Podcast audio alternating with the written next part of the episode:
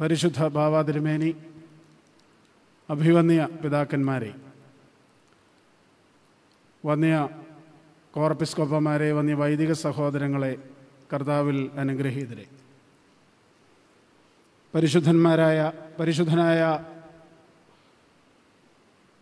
ബസലിയോസ് ഗീവർഗീസ് ദിദിയൻ കാതോലിക്ക ബാബ തിരുമേനിയുടെയും പരിശുദ്ധനായ ബസലിയോസ് ഔഗേൻ പ്രഥമൻ ബാബ തിരുമേനിയുടെയും പരിശുദ്ധനായ ബസലിയോസ് മാർത്തോമ മാത്യൂസ് പ്രഥമൻ കാതോലിക്ക ബാബ തിരുമേനിയുടെയും ഓർമ്മ സംയുക്തമായി ഈ ചാപ്പലിൽ സഭ മുഴുവനായും ആചരിക്കുകയാണ്. അനുസ്മരണ പ്രസംഗം നടത്തുവാനായിട്ടാണ് ആവശ്യപ്പെട്ടത്. ഈ പിതാക്കന്മാരിൽ പരിശുദ്ധ ബസലിയോസ് മാർത്തോമ മാത്യൂസ് പ്രഥമൻ കാതോലിക്ക ബാബ തിരുമേനിയെയാണ് നേരിട്ട് കണ്ടിട്ടുള്ളതും അദ്ദേഹമാണ് സെമിനാരിയിൽ എനിക്ക് അഡ്മിഷൻ തന്നിട്ടുള്ളതും. മറ്റ് രണ്ട് പിതാക്കന്മാരെക്കുറിച്ചും കേട്ടറിവും വായിച്ചുള്ള അറിവും മാത്രമേ ഉള്ളൂ. അതിന്റെ അടിസ്ഥാനത്തിൽ ദൈവത്തിൽ ആശ്രയിച്ചുകൊണ്ട് അവരെ സ്മരിക്കുകയാണ്. നാം വായിച്ചു കേട്ട വേദഭാഗം പരിശുദ്ധനായ പൗലോസ്ലിഹ കോരിന്തിരോട് പറയുന്നതാണ്. കൊരിന്ത്യ സഭയുടെ ആരംഭവും വളർച്ചയുമാണ് പ്രതിപാദ്യ വിഷയം. യേശുക്രിസ്തു എന്ന അടിസ്ഥാനത്തിന്മേൽ പണിതിരിക്കുന്ന സഭ. പ്രധാന ശില്പി പരിശുദ്ധനായ പൗലോസ്ലിഹയാണ് ആ ശില്പിയുടെ പ്രത്യേകത അവിടെ സൂചിപ്പിക്കുന്നത് ദൈവകൃപയ്ക്ക് ഒത്ത ജ്ഞാനമുള്ള ശില്പിയാണ് എന്നാണ്. പ്രധാന ശില്പിയായ പൗലോസ് ഇട്ട അടിസ്ഥാന ശില യേശുക്രിസ്തുവാണ്. ആ യേശുക്രിസ്തുവിൻ എന്ന അടിസ്ഥാന ശിലയുടെ മേൽ മറ്റുള്ളവർ പണിതതാണ് കൂടെ ചേർന്ന് പണിതതാണ് കൊരിന്തിലെ സഭ. അവർ പണിതത് പൊന്ന് വെള്ളി വിലയേറിയ കല്ല് മരം പുല്ല് വൈക്കോൽ എന്നിവ കൊണ്ട് പണിതതാണ് എന്നാണ്. ഗൃഹനിർമ്മാണം എന്ന പ്രത്യേകമായ ഒരു വാക്ക് പരിശുദ്ധനായ പൗലോസ്ലിഹായുടെ ലേഖനത്തിൽ സഭ പണിയുന്നതിനെക്കുറിച്ച് നാം ശ്രദ്ധിച്ചിട്ടുണ്ടാകും എന്നാണ് എന്റെ വിചാരം. ഈ വേദഭാഗത്തിന്റെ സഭാവിജ്ഞാനീയ വ്യാഖ്യാനത്തിലേക്ക് പ്രവേശിക്കുവാൻ ആഗ്രഹിക്കുന്നില്ല. എന്നാൽ മലങ്കര ഓർത്തഡോക്സ് സഭയുടെ ആരംഭവും വളർച്ചയും ഈ കൊരിന്ത്യ സഭയുടെ ആരംഭത്തിന്റെയും വളർച്ചയുമായും വളരെ സാമ്യമുണ്ട് എന്നുള്ളത് നമുക്കറിയാം. എല്ലാ അപ്പോസ്തോലിക സഭകളിലും ഈ സാമ്യം നമുക്ക് കാണുവാനായിട്ട് കഴിയും. മലങ്കര സഭ യേശുക്രിസ്തു എന്ന അടിസ്ഥാനത്തിന്മേൽ പണിതിരിക്കുന്ന സഭയാണ്. പ്രധാന ശില്പിയായ പരിശുദ്ധനായ തോമാസ് ലീഹ ദൈവകൃപയ്ക്ക് ഒത്ത ജ്ഞാനത്തോടെ പ്രധാന ശില്പിയായി പണിത സഭയാണ്. ആ അടിസ്ഥാനത്തിന്മേൽ പൊന്ന് വെള്ളി വിലയേറിയ കല്ല് മരം തുടങ്ങിയ ഗൃഹനിർമ്മാണത്തിന്റെ നേതൃത്വം നൽകിയ ജാതിക്ക് കർത്തവ്യന്മാർ അർക്കദയോക്കന്മാർ മാർത്തോമ മെത്രാപ്പൊലിത്തമാർ മലങ്കര മെത്രാപ്പൊലിത്തമാർ കാതോലിക്കാമാർ അവരോട് ചേർന്ന് മറ്റ് സഭാ നേതാക്കൾ അൽമായർ എല്ലാവരും ചേർന്ന് മലങ്കര സഭ പണിതിരിക്കുകയാണ്. അല്ലെങ്കിൽ അതിന്റെ വളർച്ചയുടെ പാതയിൽ തന്നെയാണ്. ഈ ശൃംഖലയിലെ മൂന്ന് സുപ്രധാന ശില്പികളെ അല്ലെങ്കിൽ പണിക്കാരെയാണ് നാം ഇന്നും നാളെയുമായി അനുസ്മരിക്കുന്നത്. ആധുനിക മലങ്കര സഭയെ ഭംഗിയായി പ്രശോഭിത വിധത്തിൽ പണിതുയർത്തിയ ഈ പിതാക്കന്മാരുടെ ഓർമ്മ. ഒരു ഓർമ്മപ്പെടുത്തൽ കൂടെയാണ് എന്നുള്ളത് ഈ സന്ധ്യയിൽ ഞാൻ നിങ്ങളെ അറിയിക്കട്ടെ. അപ്പം ഈ ഓർമ്മക്കൂട്ടം ഓർക്കുക മാത്രമല്ല നമ്മെ ഓർമ്മപ്പെടുത്തുന്ന ചില കാര്യങ്ങൾ കൂടെ ഈ സന്ധ്യയിൽ നിങ്ങളോടൊത്ത് പങ്കുവെക്കുവാൻ ഞാൻ ആഗ്രഹിക്കുന്നു. മൂന്ന് കാര്യങ്ങളാണ് പ്രധാനമായും എനിക്ക് പറയുവാനായിട്ടുള്ളത്. അതിലൊന്നാമത്തെ കാര്യം ഏതാനും ആഴ്ചകൾ മുമ്പ് പത്തനംതിട്ട ബേസിൽ ദേറായിൽ അഭിയുന്നരായ ദാനിയൽമാർ ഫിലക്സനോസ് തിരുമേനി അഭിയുന്നരായ അഭിയുന്നനായ യൗസബിയസ് തിരുമേനി എന്നിവരുടെ സംയുക്ത ഓർമ്മ പെരുന്നാളിൽ സംസാരിച്ചതാണ് എങ്കിലും അത് കുറേ കൂടെ ആഴമായി ഇവിടെയും പ്രസ്താവിക്കുവാൻ ഞാൻ ആഗ്രഹിക്കുകയാണ്. സഭയുടെ പണി എങ്ങനെയായിരിക്കണം എന്ന് കൃത്യമായ ബോധ്യമുണ്ടായിരുന്ന മൂന്ന് പിതാക്കന്മാരുടെ ഓർമ്മയാണിത്. അവർ സഭയെ രണ്ട് തലങ്ങളിലാണ് പണിതത് എന്ന് ഞാൻ വിശ്വസിക്കുന്നു. അതിൽ ഒന്നാമത്തെ തലം സഭയുടെ സാക്രമെന്റൽ അല്ലെങ്കിൽ കൗതാശിക തലമാണ്. രണ്ടാമത്തെ തലം സഭയുടെ ഇൻസ്റ്റിറ്റ്യൂഷണൽ അതിനോട് ചേർന്ന് കോൺസ്റ്റിറ്റ്യൂഷണൽ തലമാണ്. അപ്പോൾ സഭയുടെ കൗതാശിക തലത്തെയും സഭയുടെ ഇൻസ്റ്റിറ്റ്യൂഷണൽ അല്ലെങ്കിൽ കോൺസ്റ്റിറ്റ്യൂഷണൽ തലത്തെയും അവർ പണിതത് നാം ശ്രദ്ധയോടെ ഗ്രഹിക്കേണ്ടതാണ് എന്നെനിക്ക് തോന്നുന്നു. ഒന്നാമതായി എനിക്ക് തോന്നുന്നു ഈ രണ്ട് തലങ്ങളുടെ റേഷ്യോ അതിന്റെ അനുപാതം കൃത്യമായി അവർ പാലിച്ചിരുന്നു എന്നുള്ളതാണ് എന്റെ ഒരു ബോധ്യം. സഭയുടെ കൗതാശിക തലം അതിലെ ജീവിത ശൈലി അതിന്റെ പ്രധാനമായ ലക്ഷ്യമായ നിത്യജീവൻ അത് നാം അടിവരയിട്ട് ഓർക്കേണ്ട ഒന്നാണ്. സഭയുടെ പ്രഥമവും പ്രധാനവുമായ ഫങ്ഷൻ അത് സഭാമക്കളെ ലോകത്തെ മുഴുവനും നിത്യജീവന്റെ അനുഭവത്തിലേക്ക് നയിക്കുന്ന സഭയായിരിക്കണം എന്നുള്ളതാണ്. അപ്പോൾ ആ കൗതാശിക തലത്തിലുള്ള സഭയുടെ കെട്ടുപണിക്കായി അവർ ഉപയോഗിച്ച മൂന്ന് സോഴ്സസ് ഉണ്ട്. അതിൽ ഒന്നാമത്തെ സോഴ്സ് സഭയുടെ ആരാധനയും കൂതാശയും പ്രാർത്ഥനകളുമായിരുന്നു.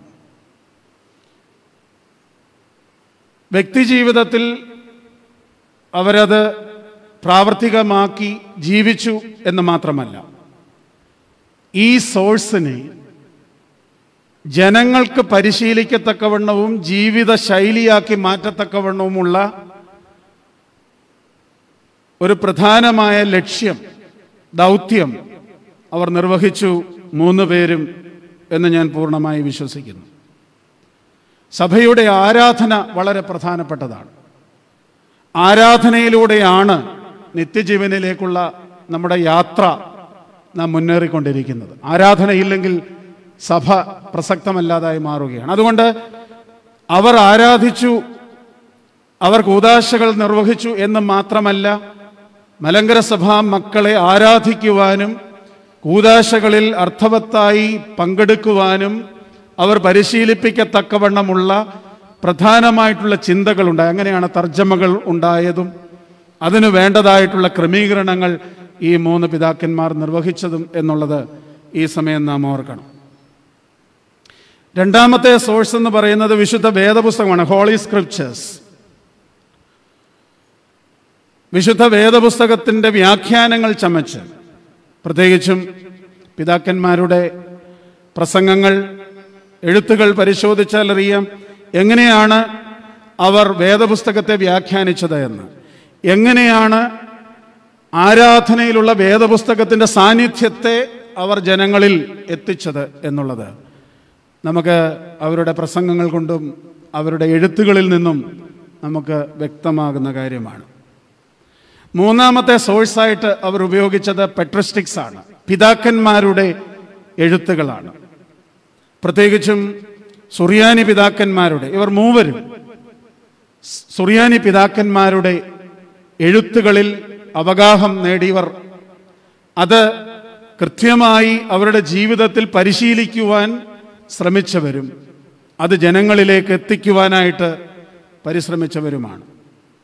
അതുകൊണ്ട് നിത്യജീവനെ ലക്ഷ്യമാക്കിയുള്ള സഭയുടെ യാത്രയിൽ അതിന്റെ കൗതാശിക തലത്തെ അവർ പുഷ്ടിപ്പെടുത്തിയ മൂന്ന് മേഖലകൾ. വളരെ പ്രധാനമാണ് അതെല്ലാ കാലഘട്ടത്തിലും എന്ന് ഞാൻ വിശ്വസിക്കുന്നു. സഭയുടെ ലിറ്റേർജി ആരാധന വിശുദ്ധ വേദപുസ്തകം അതുപോലെ തന്നെ സഭാപിതാക്കന്മാരുടെ എഴുത്തുകളും അതിന്റെ വ്യാഖ്യാനങ്ങളും. ഇത് കൃത്യമായി അവർ പാലിച്ചാണ് ഈ ശുശ്രൂഷ നിർവഹിച്ചത് എന്നുള്ളത് നമുക്കറിയാം. എന്നാൽ അതോടൊപ്പമാണ് ഞാൻ മുമ്പേ പറഞ്ഞ അതിന്റെ രണ്ടാമത്തെ തലം. സഭയുടെ ഇൻസ്റ്റിറ്റ്യൂഷണൽ തലം അല്ലെങ്കിൽ കോൺസ്റ്റിറ്റ്യൂഷണൽ തലം. സ്ഥാപനങ്ങൾ ഭരണക്രമങ്ങൾ തുടങ്ങിയ കാര്യങ്ങൾ. പ്രത്യേകിച്ചും പരിശുദ്ധനായ വട്ടശ്ശേരിൽ തിരുമേനിയിലൂടെ ലഭ്യമായ കോൺസ്റ്റിറ്റ്യൂഷൻ. സഭാ ഭരണഘടന ഇത് പ്രത്യേകമായ താല്പര്യത്തിൽ സംരക്ഷിക്കുകയും അതിനനുസരിച്ച് അതിനൊരു ചുറ്റുക ചുറ്റുവട്ടം അല്ലെങ്കിൽ ഒരു വേലി കെട്ടുകയും ചെയ്താണ് ഈ സഭയെ ഈ പിതാക്കന്മാർ വളർത്തിയത് എന്ന് ഞാൻ വിശ്വസിക്കുന്നു. ഞാൻ ആ ആദ്യം ഓർമ്മിപ്പിച്ചതുപോലെ ഈ രണ്ട് തലങ്ങളെ അവർ യോജിപ്പിച്ച് നിർത്തിയതിന്റെ റേഷ്യോ അതിന്റെ അനു അനുപാതം നാം ഈ കാലഘട്ടത്തിൽ വിസ്മരിക്കുവാൻ പാടില്ല. ഫസ്റ്റ് പ്രയോറിറ്റി പ്രഥമ പരിഗണന ഉണ്ടാകേണ്ടത് സഭയുടെ കൗതാശിക തലത്തിനാണ്. ആ കൗതാശിക സഭയെ ഈ ലോകത്തിൽ സപ്പോർട്ട് ചെയ്ത് നിൽക്കുന്ന സംവിധാനമാകണം ഇൻസ്റ്റിറ്റ്യൂഷനും കോൺസ്റ്റിറ്റ്യൂഷനും ഇത് വേദപുസ്തകത്തിൽ നാം പഠിക്കുമ്പോൾ കൃത്യമായി നമുക്ക് ലഭ്യമാകുന്ന ചില തെളിവുകളുണ്ട്.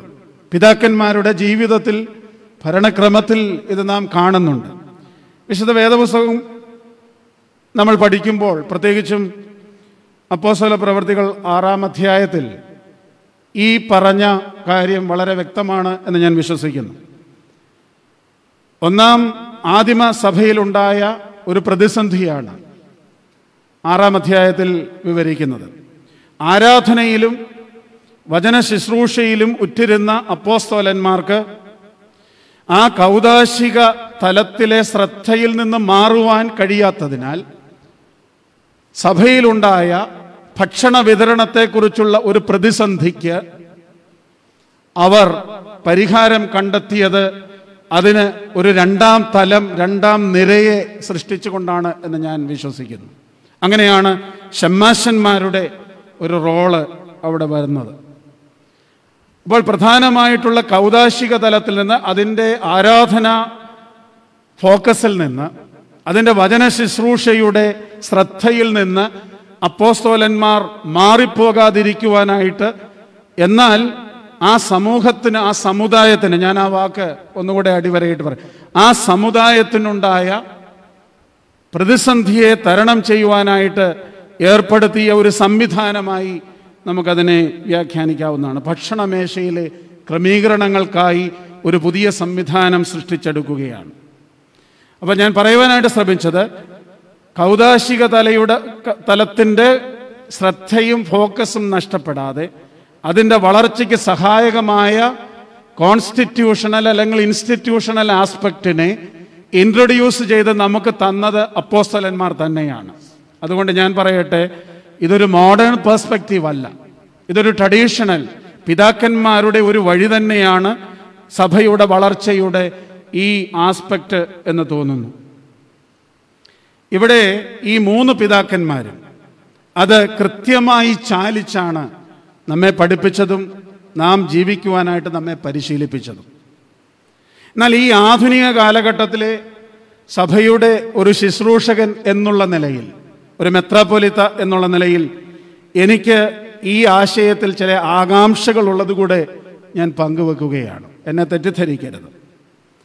ഒരുപക്ഷെ സഭയുടെ മെത്രാപ്പൊലിത്തന്മാരുടെ നിലയിലോ വൈദികരിൽ ഭൂരിപക്ഷത്തിന്റെ നിലയിലോ അല്ലെങ്കിൽ ഐമ ഐമേനികളുടെ ഇടയിലോ എല്ലാവരിലും ഈ പറയുന്ന ആകാംക്ഷ ഉണ്ടാകണമെന്നില്ല. കാരണം അവർ ഈ പറഞ്ഞതുപോലെ തന്നെ ഇത് രണ്ടും കൃത്യമായി ചാലിച്ച് ജീവിക്കുകയും പ്രവർത്തിക്കുകയും ചെയ്യുന്നവരാണ്. എന്നാൽ സഭയുടെ ഗ്രാസ് റൂട്ട് ലെവലിൽ പ്രത്യേകിച്ചും സോഷ്യൽ മീഡിയ ഒക്കെ അല്പം ഉപയോഗിക്കുന്ന ഒരാൾ എന്നുള്ള നിലയിൽ ഇന്നുള്ള സഭയെക്കുറിച്ചുള്ള ചർച്ചകളിൽ സഭയെക്കുറിച്ചുള്ള കൺസെപ്റ്റിൽ ഏറ്റവും കുറഞ്ഞത് താഴത്തെ നിലയിലുള്ള ജനങ്ങളിൽ വന്നു ചേർന്നിരിക്കുന്ന ഒരു ചിന്താ വ്യതിയാനത്തെ നാം കാര്യമായി പരിഗണിക്കേണ്ടതാണ്. അതെന്താണ് എന്ന് ചോദിച്ചാൽ ഈ കാലഘട്ടത്തിൽ സഭ നേരിടുന്ന പ്രതിസന്ധി കൊണ്ട് ഒരുപക്ഷെ ഉടലെടുത്തതാകാം. കൗതാശിക തലത്തേക്കാൾ കൂടുതൽ ഇൻസ്റ്റിറ്റ്യൂഷണൽ കോൺസ്റ്റിറ്റ്യൂഷണൽ തലത്തിനൊരു എംഫസിസ് ഉണ്ടായി വരുന്നുണ്ടോ എന്നുള്ള ഒരു ഭയം എനിക്കുണ്ട്. എന്നാൽ അത് വേണ്ട എന്ന് ശടിക്കുന്ന ഒരു വിഭാഗം നമ്മുടെ ഇടയിലുണ്ട് എന്നുള്ളത് നമുക്കറിയാം. ഇവിടെയാണ് ഈ പിതാക്കന്മാരുടെ ഈ മോഡൽ നാം സ്വീകരിക്കേണ്ടത്. നമുക്ക് ഏറ്റവും പ്രധാനമായിട്ടുള്ളത് കൗതാശിക തലമാണ്. അതിനെ സപ്പോർട്ട് ചെയ്യുന്ന കോൺസ്റ്റിറ്റ്യൂഷണൽ ഇൻസ്റ്റിറ്റ്യൂഷണൽ തലം. ഒരുപക്ഷെ ഇന്ന് നാം അഭിമുഖീകരിക്കുന്നതിനേക്കാൾ കൂടുതൽ പ്രതിസന്ധികളുടെ മധ്യത്തിൽ അവർ നിന്നപ്പോഴും ഇന്ന് നാം ഈ കാലഘട്ടത്തിൽ ഇന്നുൾപ്പെടെ ഇന്നത്തെ ദിവസം ഉൾപ്പെടെ സഭ അഭിമുഖീകരിക്കുന്ന പ്രതിസന്ധിയുടെ മധ്യത്തിൽ അതിനേക്കാൾ രൂക്ഷമായി നിന്ന ഒരു സമയത്തും അവർ സഭയുടെ ഇൻസ്റ്റിറ്റ്യൂഷനും കോൺസ്റ്റിറ്റ്യൂഷനും തീർച്ചയായിട്ടും കാത്തു പരിപാലിച്ചപ്പോഴും അതിന് പാരലായിട്ടോ അതിന് മുകളിലായിട്ടോ അതിന്റെ കൗതാശിക തലത്തെയും അതിലൂടെ ലഭ്യമാകേണ്ട നിത്യജീവനെയും കൃത്യമായി നിർവചിക്കുകയും ജീവിക്കുകയും ജനങ്ങളെ അത് പഠിപ്പിക്കുകയും ചെയ്തു എന്നുള്ളത് നാം വിസ്മരിച്ചു പോകരുത്. അതുകൊണ്ട് എന്നെ കേൾക്കുന്ന എല്ലാവരും പ്രധാനമായും ചിന്തിക്കേണ്ട ഒരു വിഷയമാണ് ഇത് ഈ പിതാക്കന്മാരുടെ പെരുന്നാളിൽ. ഞാൻ പറഞ്ഞതുപോലെ കോൺസ്റ്റിറ്റ്യൂഷനോ ഇൻസ്റ്റിറ്റ്യൂഷനോ വേണ്ട എന്നുള്ളതല്ല. അത് തീർച്ചയായും ഈ ലോകത്തിലെ ഈ സഭയ്ക്ക് അത്യാവശ്യമായിട്ടുള്ള ഒന്നാണ്. അതിനു വേണ്ടിയിട്ടുള്ള പോരാട്ടങ്ങളുടെ മധ്യത്തിലാണ് നാം ഇപ്പോൾ. ഞാൻ പൂർണമായും വിശ്വസിക്കുന്നു. പരിശുദ്ധ ബാബ തിരുമനസിന്റെ അതിലെ നിലപാട് ശരിയാണെന്ന് തെളിയിക്കപ്പെട്ടുകൊണ്ടിരിക്കുന്നു. അതിന്റെ പൂർണതയിൽ നാം തീർച്ചയായും എത്തും. അതിന് വലിയ കാലതാമസത്തിന്റെ ആവശ്യമുണ്ടെന്നും എനിക്ക് തോന്നുന്നില്ല. പിന്നെ ഇപ്പോഴുള്ള ഈ കാലഘട്ടത്തിൽ ഗവൺമെന്റ് വിചാരിച്ചാൽ രണ്ട് മാസം കൊണ്ട് തീരാവുന്ന പ്രശ്നമേ ഉള്ളൂ ഇതൊക്കെ. അതൊന്ന് വിചാരിച്ചാൽ മതിയാകും. എന്നാൽ ഇവിടെ ഈ ഓർമ്മക്കൂട്ടത്തോട് എനിക്ക് പറയുവാനായിട്ടുള്ളത്. അത് വളരെ പ്രധാനപ്പെട്ട ഒന്നായി നിൽക്കുമ്പോൾ തന്നെ അതിലും ഏറ്റവും പ്രധാനപ്പെട്ട സഭയുടെ കൗതാശിക തലത്തെ വിസ്മരിക്കുവാനും നമ്മുടെ കർത്താവ് ഈ ലോകത്തിലേക്ക് വന്ന് കാൽവറിയിൽ യാഗമായി നമുക്ക് ജീവനെയും നിത്യജീവനെയും സമൃദ്ധിയായി നൽകിയതിനെയും വിസ്മരിച്ചുകൊണ്ട് ഉള്ളയൊരു യാത്ര അതിന്റെ ചില ലാഞ്ചനകൾ ചർച്ചകളിലെങ്കിലും നാം കണ്ടു തുടങ്ങിയിരിക്കുന്നു എന്നുള്ളതാണ് എനിക്ക് ആകാംക്ഷ ഉണർത്തുന്ന ഒരു വിഷയം. അത് നാം അഡ്രസ്സ് ചെയ്യേണ്ടത് തന്നെയാണ് എന്ന് ഞാൻ ഈ അവസരത്തിൽ ഓർമ്മിപ്പിക്കട്ടെ. രണ്ടാമത് സഭയുടെ പണിയിൽ ഈ പിതാക്കന്മാർ ഉപയോഗിച്ച ഒരളവുകോലുണ്ട് അത് ഞാൻ പറയും വിശ്വാസത്തിന്റെ അളവുകോലാണ്. ദ റോഡ് ഓഫ് ഫെയ്ത്ത് എന്ന് വേണം പറയാം. കുറെ കൂടെ ഡീപ്പായിട്ട് പറയാം. ദ റൂൾ ഓഫ് ഫെയ്ത്ത് പിതാക്കന്മാർ ഉപയോഗിച്ച വിശ്വാസത്തിന്റെ അളവുകോൽ. യേശുക്രിസ്തുവും അപ്പോസ്തലന്മാരും പഠിപ്പിച്ചതും പകർന്നു തന്നതും പിതാക്കന്മാർ അനുവർത്തിച്ചതുമായ വിശ്വാസത്തിന്റെ അളവുകോൽ. അതിനും രണ്ട് തലമുണ്ട് എന്ന് ഞാൻ വിചാരിക്കുന്നു. ഒന്നാമത്തേത് അതിന്റെ തിയററ്റിക്കൽ പാർട്ടാണ് താത്വികമായ അതിന്റെ വശം. രണ്ടാമത്തേത് അതിന്റെ പ്രാക്ടിക്കൽ ആസ്പെക്റ്റാണ് അത് അതിന്റെ പ്രവർത്തനപരമായ വശം. ഈ പ്രവർത്തനപരമായ വശത്തെയാണ് നാം ഓർത്തഡോക്സി എന്ന് പറയുന്നത്. ഓർത്തഡോക്സി എന്ന് പറയുന്നത് ഒരു പ്രസംഗ വിഷയമല്ല ഒരു തിയറി അല്ല. ഓർത്തഡോക്സി എന്ന് പറയുന്നത് ഒരു വേ ഓഫ് ലൈഫാണ് ഒരു ജീവിത ശൈലിയാണ്. ആ ജീവിത ശൈലി നാം പഠിക്കുന്നത് അതിന്റെ തിയറിറ്റിക്കൽ പാർട്ടിൽ നിന്നാണ്.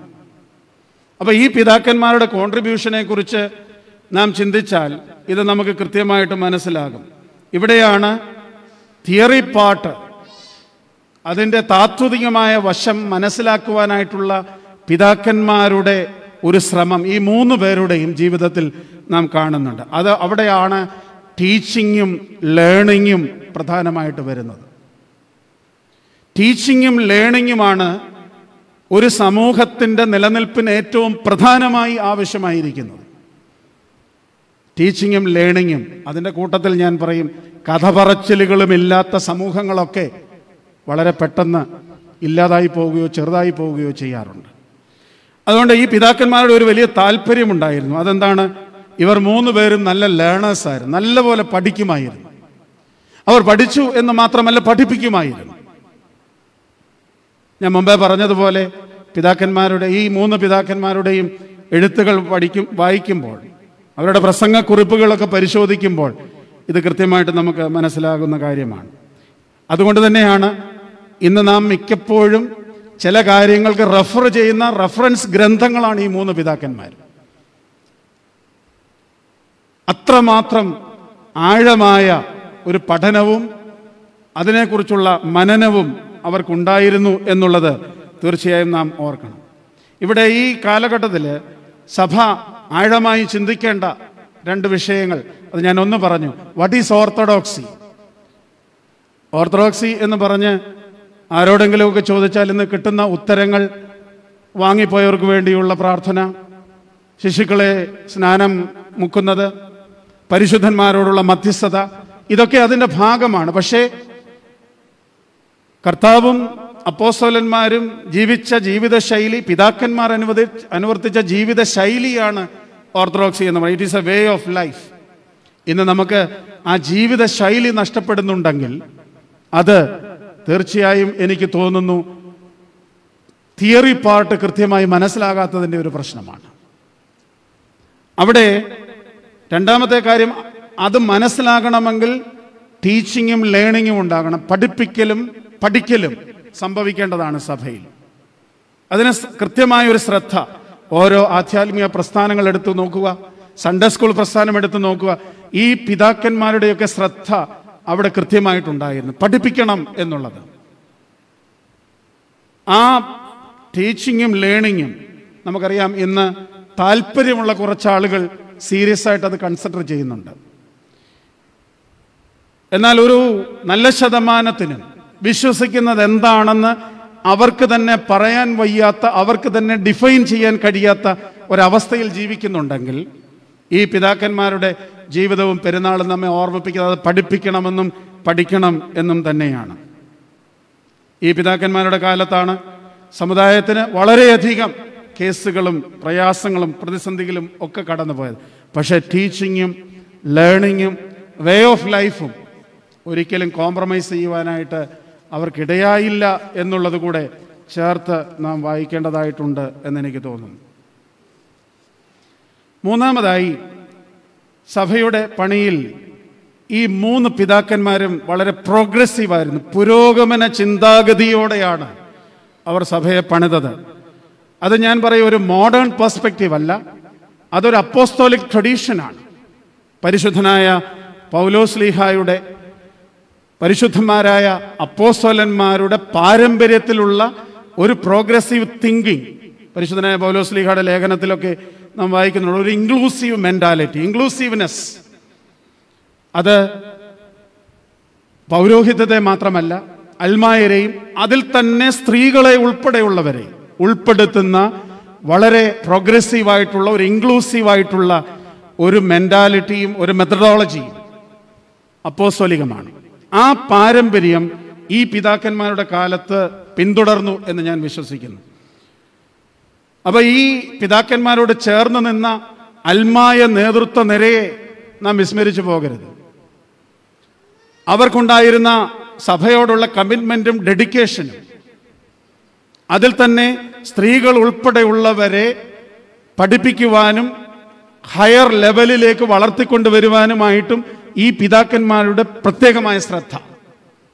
അത് മാത്രമല്ല ആ ലെയർ പ്രായമായി വരുമ്പോൾ ഇവരും ഈ പിതാക്കന്മാരും പ്രായമായി അടുത്ത ലെയറിനെ സെക്കൻഡ് ലെയറിനെ ഡെവലപ്പ് ചെയ്യുന്ന ഒരു മെത്തഡോളജി ഇത് ഈ സഭയിൽ കൃത്യമായി ഉണ്ടായിരുന്ന ഒന്നാണ്. അത് നമുക്ക് കണ്ടിന്യൂ ചെയ്യേണ്ടതായിട്ടുള്ള ഒന്നാണ്. ഞാൻ പറയാനായിട്ട് ശ്രമിച്ചത് അവർ പരി പരിശീലിപ്പിച്ചു കൊണ്ടുവന്ന ഈ അൽമായ നേതൃത്വം ഇന്ന് നമ്മുടെ സഭയിൽ മിക്കവാറും എല്ലാവരും തന്നെ എന്നെ കേൾക്കുന്ന വൈദികർ എന്നോട് ക്ഷമിക്കണം.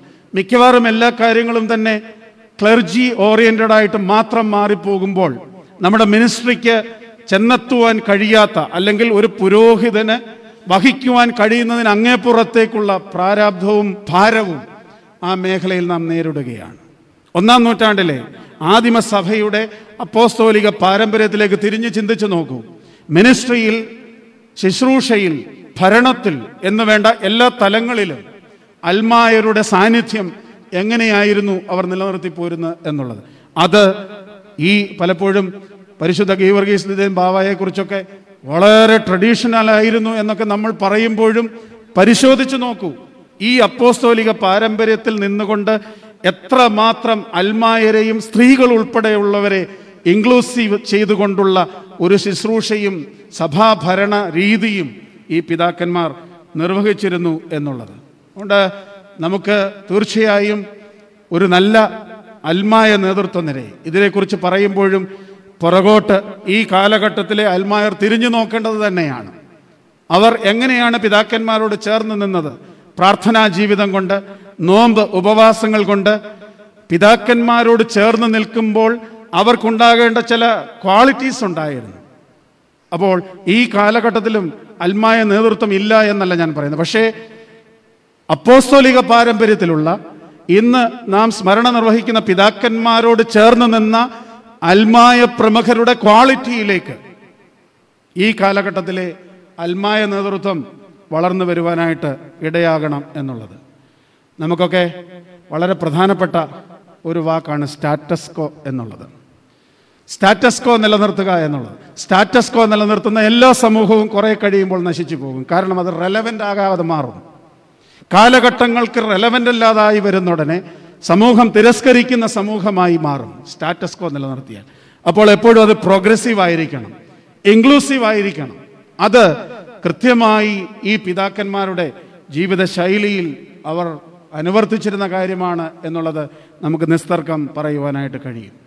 അതുകൊണ്ട് മൂന്ന് കാര്യങ്ങളാണ് ഈ ചുരുങ്ങിയ സമയം കൊണ്ട് ഞാൻ പറയുവാനായിട്ട് ശ്രമിച്ചത്. ഒന്ന് സഭയുടെ പണിയിൽ അവരുടെ എംഫസിസ് പ്രധാനമായും സഭയുടെ കൗതാശിക തലമായിരുന്നു. എന്നാൽ ഒരിക്കൽ പോലും അതിന്റെ ഇൻസ്റ്റിറ്റ്യൂഷണൽ കോൺസ്റ്റിറ്റ്യൂഷണൽ എംഫസിസ് അവർ കുറച്ചില്ല. പക്ഷേ അതിന്റെ റേഷ്യോ കൃത്യമായി പാലിക്കുകയും നിത്യജീവനാണ് സഭയുടെ ലക്ഷ്യമെന്നുള്ള ബോധ്യത്തിൽ ജീവിക്കുകയും ജനങ്ങളെ പരിശീലിപ്പിച്ച് സഭാജീവിതം നയിക്കുവാൻ അവരെ പണിയുകയും ചെയ്ത പിതാക്കന്മാരുടെ ഓർമ്മയാണിത്. രണ്ടാമത്തേത് വിശ്വാസത്തിന്റെ അളവുകോൽ അണുവിട മാറാതെ ഒരു അയോട്ടായ്ക്ക് പോലും വ്യത്യാസമുണ്ടാകാതെ ഒരു വേ ഓഫ് ലൈഫിലേക്ക് ഒരു ജീവിത ശൈലിയിലേക്ക് ഈ സഭാമക്കളെ അവർ നയിച്ചവരാണ്. അതിൽ അവർ ചെയ്തിരുന്ന മെത്തഡോളജി ടീച്ചിങ്ങും ലേണിങ്ങും പ്രധാനമായിരുന്നു എന്നുള്ളതും അത് ഈ കാലഘട്ടത്തിലെ സഭയ്ക്ക് നഷ്ടമാകാതെ നാം സൂക്ഷിക്കേണ്ടത് ആവശ്യമാണ് എന്നുള്ളതും. മൂന്നാമത് ഞാൻ പറയുവാനായിട്ട് ശ്രമിച്ചത് ഒരു പുരോഗമന ചിന്താഗതി ഒരു ഇൻക്ലൂസീവ് നേച്ചർ അവരുടെ ജീവിതശൈലിയിലും മിനിസ്ട്രിയിലും ഉണ്ടായിരുന്നു. അത് അൽമായർ ഉൾപ്പെടെയുള്ളവരുടെ ലീഡർഷിപ്പ് ആയിരുന്നു എന്നുള്ളത് അപ്പോസ്തോലിക പാരമ്പര്യത്തിൽ നിന്ന് തന്നെ അവർ ചെയ്തിരുന്നു എന്നുള്ളതാണ് എനിക്ക് മനസ്സിലായിട്ടുള്ളത്. നാല് വിശേഷണങ്ങൾ വാക്കുകൾ മാത്രം പറഞ്ഞ് ഈ പിതാക്കന്മാരുടെ അനുസ്മരണം അവസാനിപ്പിക്കുകയാണ്. നാല് മൂന്ന് പേർക്കും ഉണ്ടായിരുന്ന പൊതുവായ നാല് ഗുണങ്ങൾ. ഒന്നാമത്തേത് shepherds of the people of God ദൈവജനത്തിന്റെ ഇടയന്മാരായിരുന്നു.